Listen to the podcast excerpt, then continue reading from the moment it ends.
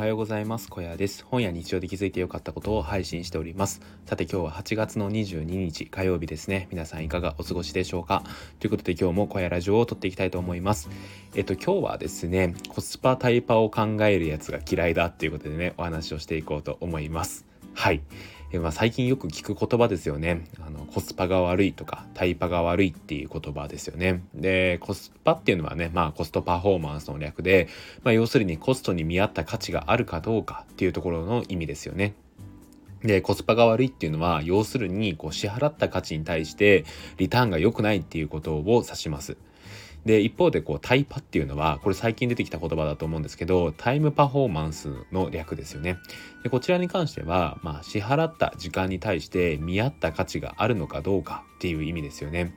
でまあタイパが悪いっていうのはですね、まあ、時間に対してリターンが良くないっていうことですよね。うん。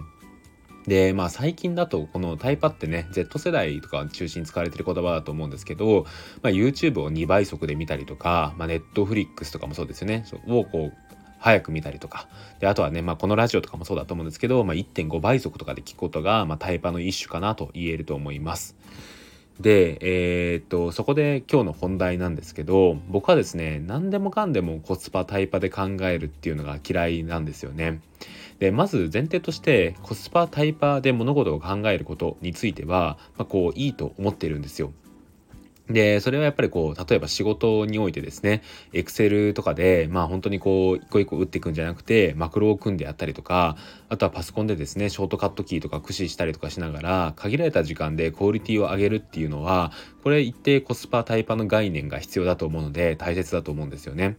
であとはやっぱりねこういうラジオとかに関してもまあその1倍っていうのを遅く感じてもっと早く聞いた方が効率がいいっていう考えた上でやるっていうのは僕もすごいいいんじゃないかなっていうことを思思います。まあ、僕自身もですねあのボイシーとかこのスタンド FM もですね1倍速で聞くってことはあんまりないですね。やっぱり1.5倍、1.2とか1.5倍ぐらいで聞くことが多いかなっていうことを思っています。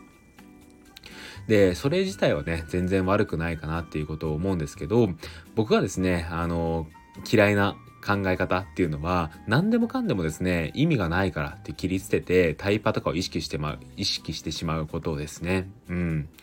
これに関しては僕はあんまり好きじゃないですね。はい。で、例えばですね、コミュニケーションを全てオンラインで済ませるっていうのは、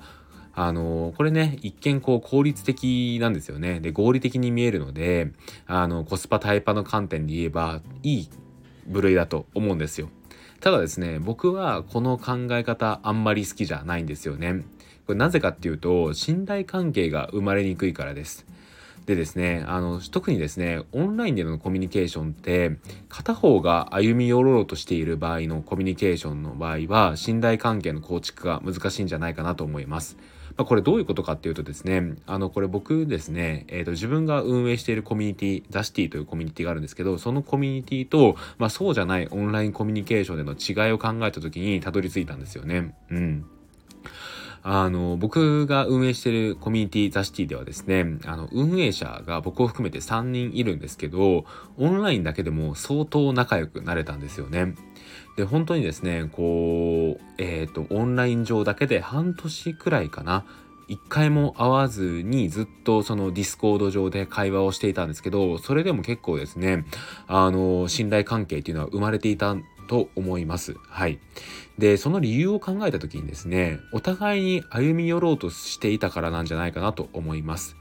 えーと、僕はですね2人のことをもっと、知りたかったもっと仲良くなりたいと思っていたし2人も僕に対して同じように思っていたくれだと思うんですよ。でその結果としてですねあのお互いにこう信頼をし合おうとした結果やっぱり信頼関係というのがしっかりと生まれたと思うんですよね。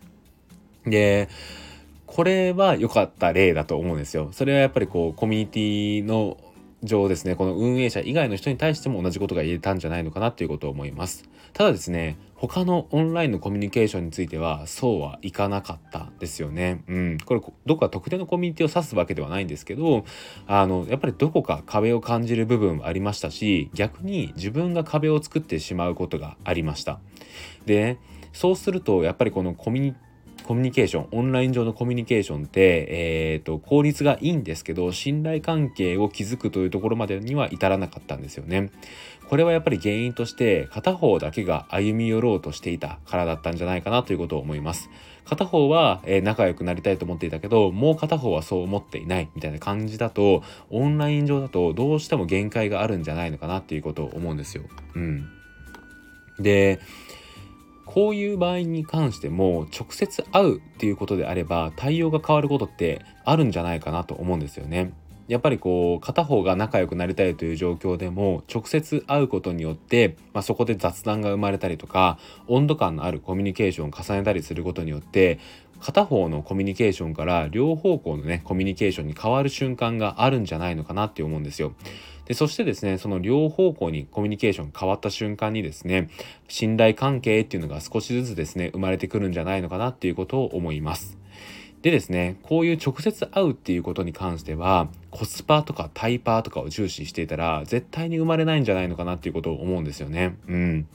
だってどう考えてもコスパタイパーを考えたらオンライン上のコミュニケーションで完結した方がいいじゃないですか。であのー、このね、えー、自分が運営していたこのコミュニティですねザシティの場合であればこれはね特例だと思ってます。あのやっぱりねあの運営3人に関して言ってもやっぱりこの仲良くなりたい、えー、もっとこうお互いのことを知っていきたいという関係がそれはですねこう生まれやすかった環境でもあったと思うのでだからこそ良かったと思うんですけどなかなかねこういきなり両方向からのコミュニケーションが発生するってことってあんまりないんじゃないのかなと思うんですよね。うん、やっぱり仕事であっても片方はですね自分のことを知りたいと思ってくれてたりとかあの知ろうとねすることがあったとしてももう片方はねそういうことを思わないことがあるんじゃないかなと思うんですよ。でそういう時にやっぱり直接接会うことによってあのねこう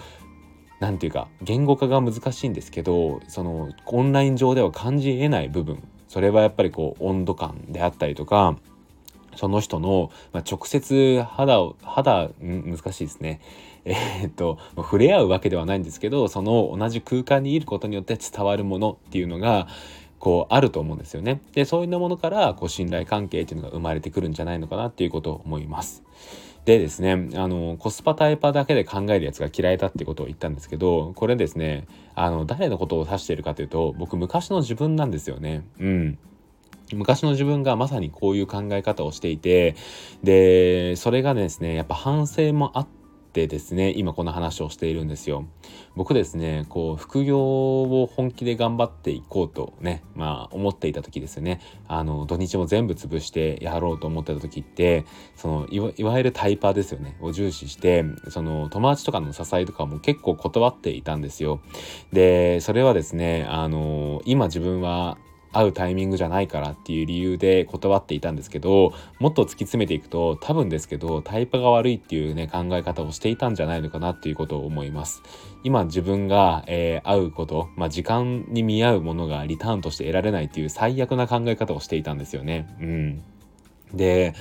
なんかそれのが間違いだったっていうことに気づいたのは自分が休職をしたタイミングだったんですよね。そこでやっぱりこう何て言うかそれでもやっぱり友達が誘ってくれたりとかしてで会ったんですよねやっぱその時は。で会ってみてそこではですねそのタイパとかいう概念ではね語りきれない何て言うかとてもねあの意味のある時間っていうのがねあったんですよね。でそこを通じてなんかこう自分の考え方っていうのがいかに間違っていたかっていうことを思ったし効率とかですねそういうパフォーマンスとかそういうものだけでは言い表せないものっていうのは世の中にたくさんあるんだなっていうことをねこう身をもって体感したんですよ。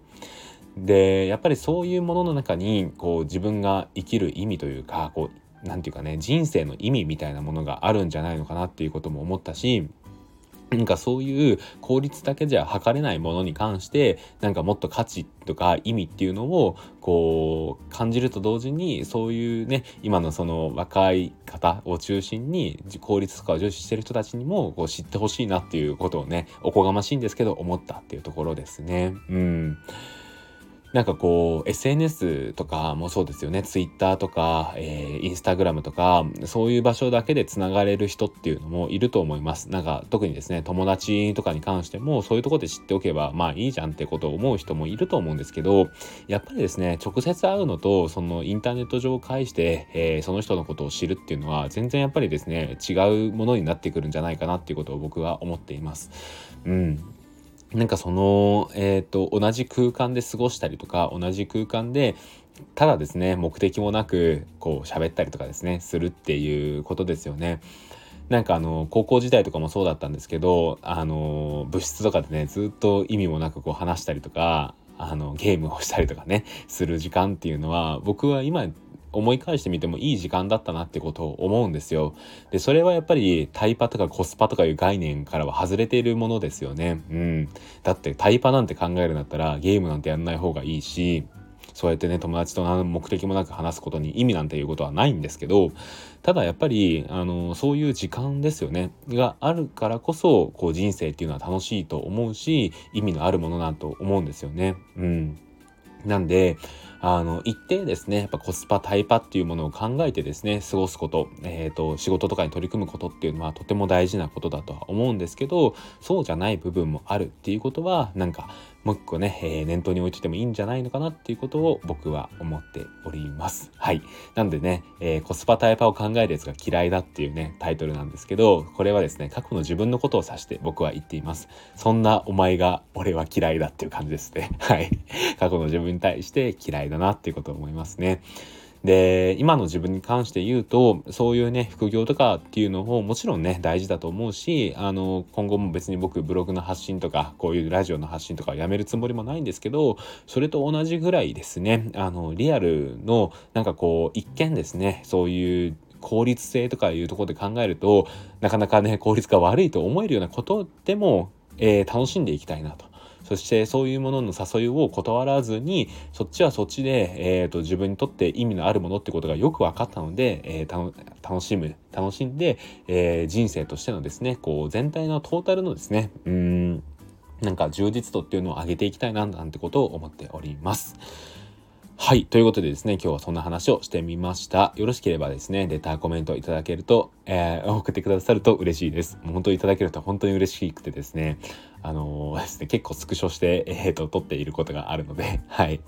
あのー、よろしければですね、今日の放送、前の放送とかでなんかこう、いいなと思った箇所があればですね、コメントとかいただけると嬉しいです。はい。ということでね、えー、今日の声ラジオ、ここで終わりたいと思います。最後まで聞いていただきありがとうございました。それではまた次回の放送でお会いしましょう。バイバーイ。